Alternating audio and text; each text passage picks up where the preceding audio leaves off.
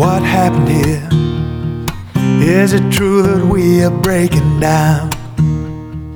Can't believe that John Smith is a singer songwriter from the UK. During the pandemic, like most artists, he found himself at home with a bunch of canceled gigs. He decided to record an album that collaborated with people from around the globe, including Sarah Jarosz, Jessica Staveley Taylor, Bill Frisell, and the Milk Carton Kids. The album he recorded is intimate and beautiful. I had a chance to chat with him about the recording of the album and some of his incredibly written songs. I hope you dig it. Cool. Well, the, the new album is called The Fray, and it came out in March of this year. And I was wondering if you could tell us uh, a little bit about the record and maybe a little bit about the uh, recording of the record. Yeah, so I went down to Real World Studios in the southwest of England with my co-producer Sam Lakeman, who is a great engineer and uh, and a really safe pair of hands. I, I had this project in mind, and I, I needed someone to help me steer the ship.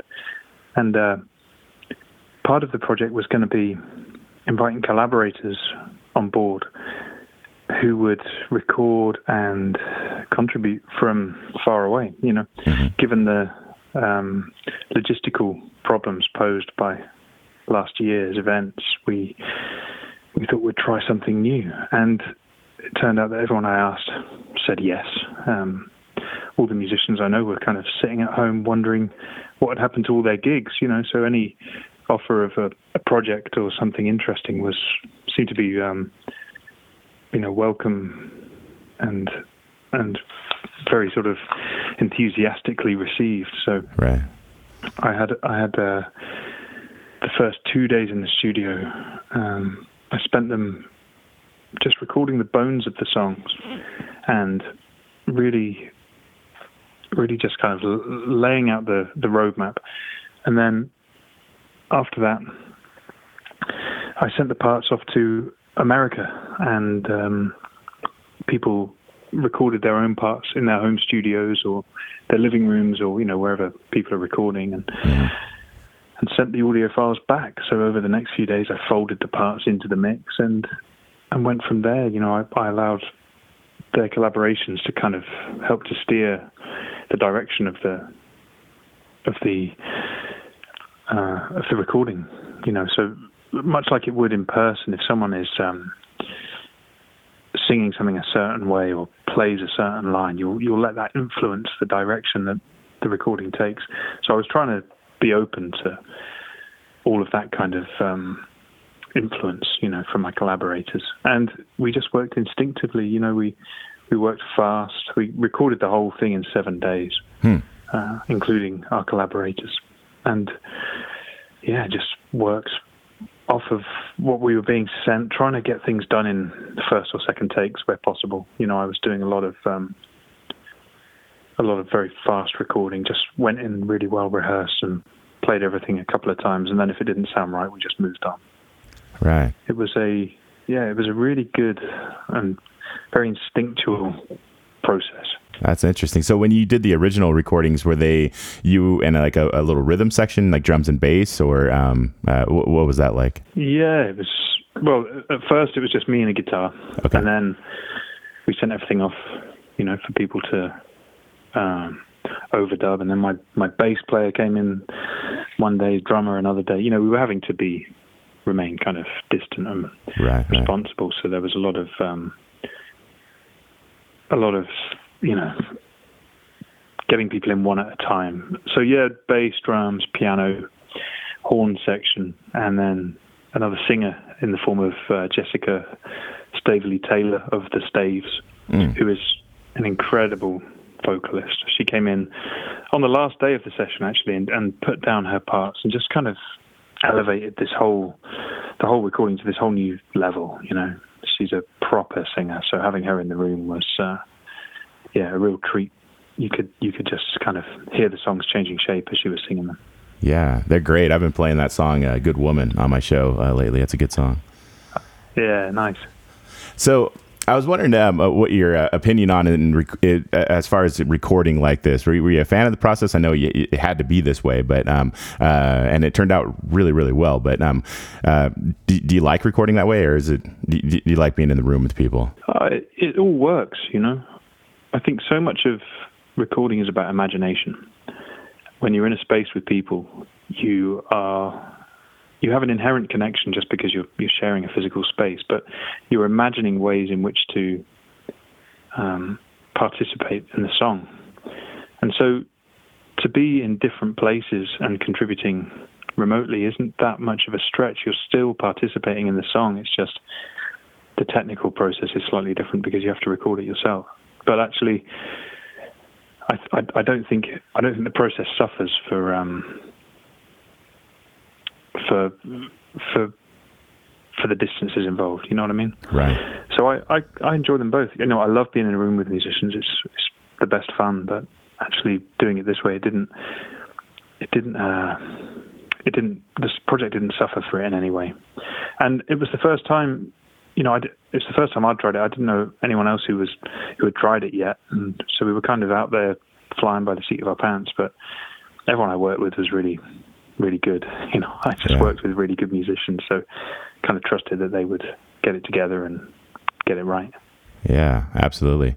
Well, it sounds incredible, and um, it sounds like everyone was uh, was in the same room together. I think that's pretty neat stuff. Oh, thanks, man. The uh, the song "Eye to Eye" is, is really good, and it's a duet with uh, Sarah Jarosz. And I was wondering about how that collaboration came about. Yeah, Sarah invited me to sing something with her on the BBC. At the start of the pandemic, they were putting together a, a, a kind of um, filmed collaboration.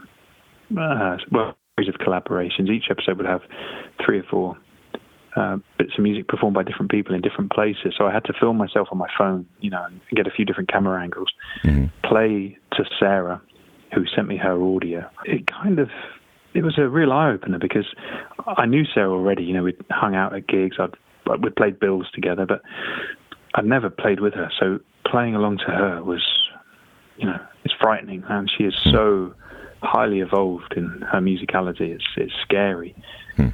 I had to really um, pay attention Yeah. to not screw it up. But you know, it turned out, you know, we're big fans of each other. So when I uh, should sing this song, you know, which immediately, as soon as I thought of it, I just thought that's the one. She, you know, she's got to do it.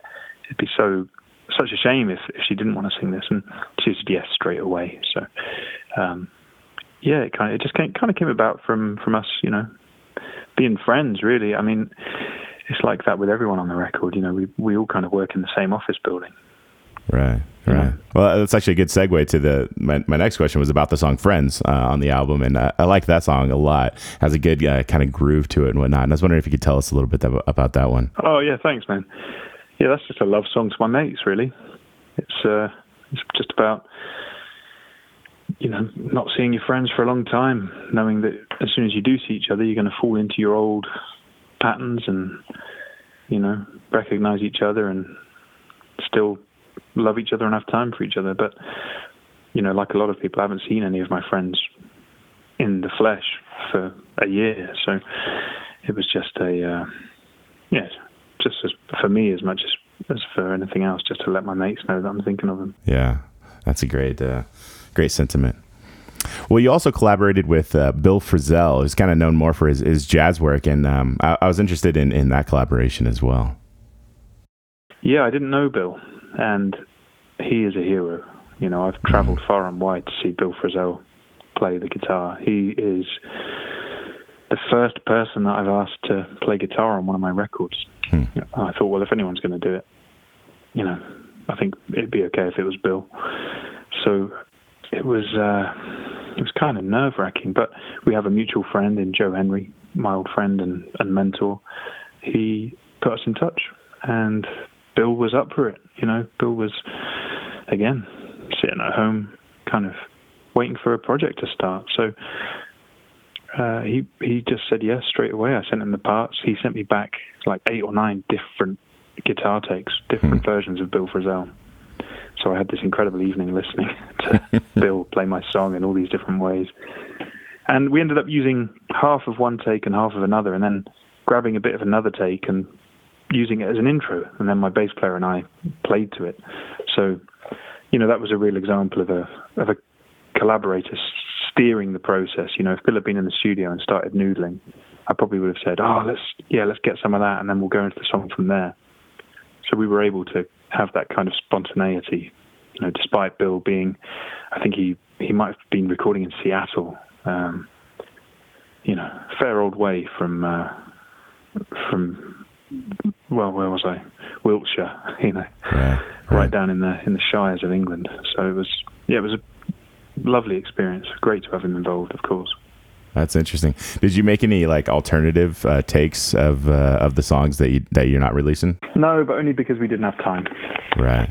Um, yeah, studio time. You know, I paid for all of this myself, and it's uh, a studio like Real World doesn't come cheap. So I right.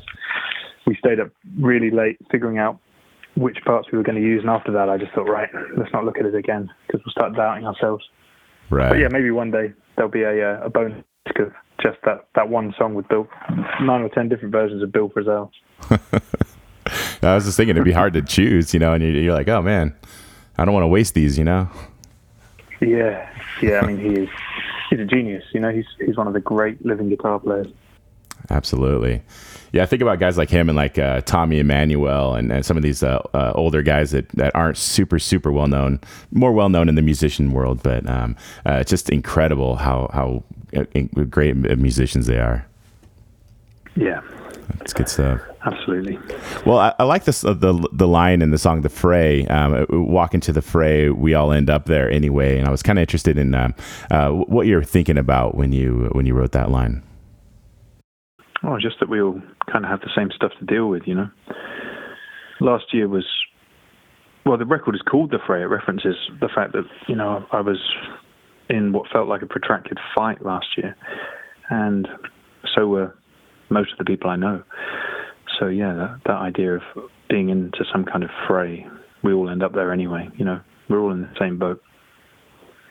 And this sort of um, common experience that we've all shared means there's not an awful lot between us. So I suppose it was just about relating my own uh, my own struggles to everyone else, you know, in some way. Even even though everyone's different iterations of the struggle, are, you know, they they vary wildly, but still, we're we're all in it together, aren't we? Right. I'm starting to see some some songs reflecting on 2020 uh, starting to come out. There's been two or three um, with, with, with that theme um, built into it, and I think it's going to be a lot a lot more as the year moves on. Mm. Yeah, it was a heavy time. Yeah, and that's the beauty of music. It helps us all um, kind of relate to it and, and uh, work through it. You know, it's helpful.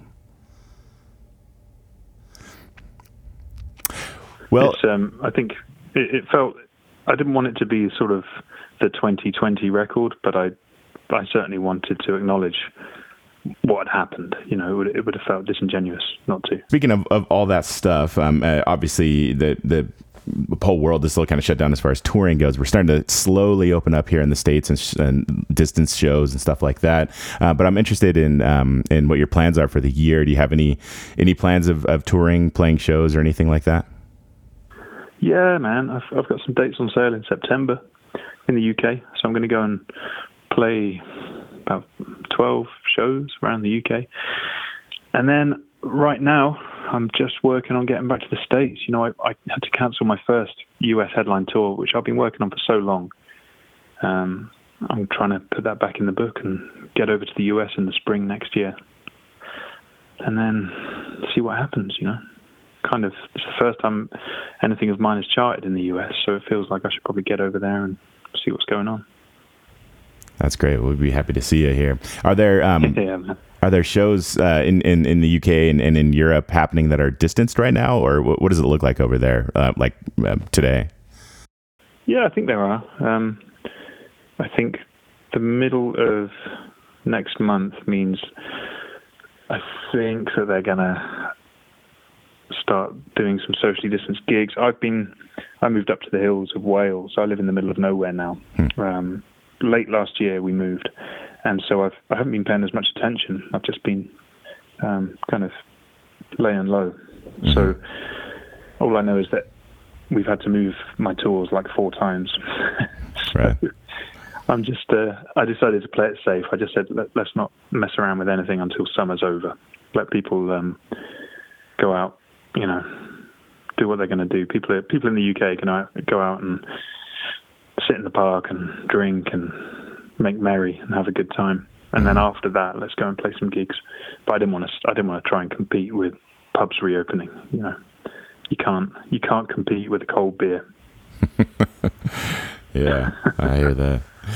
That's it's yeah. uh, it's interesting. I'm fully vaccinated, and uh, uh, one of my, my favorite acts is Jason Isbell, and uh, he's playing in Reno yeah. in July, and um, I'm so torn on if I want to go. Um, my son isn't vaccinated, and uh, I'm worried about bringing something home to him. You know, and it, it, I feel like yeah. everyone's in this weird space where it's like we're kind of everyone's like I don't know. You know, it's just weird.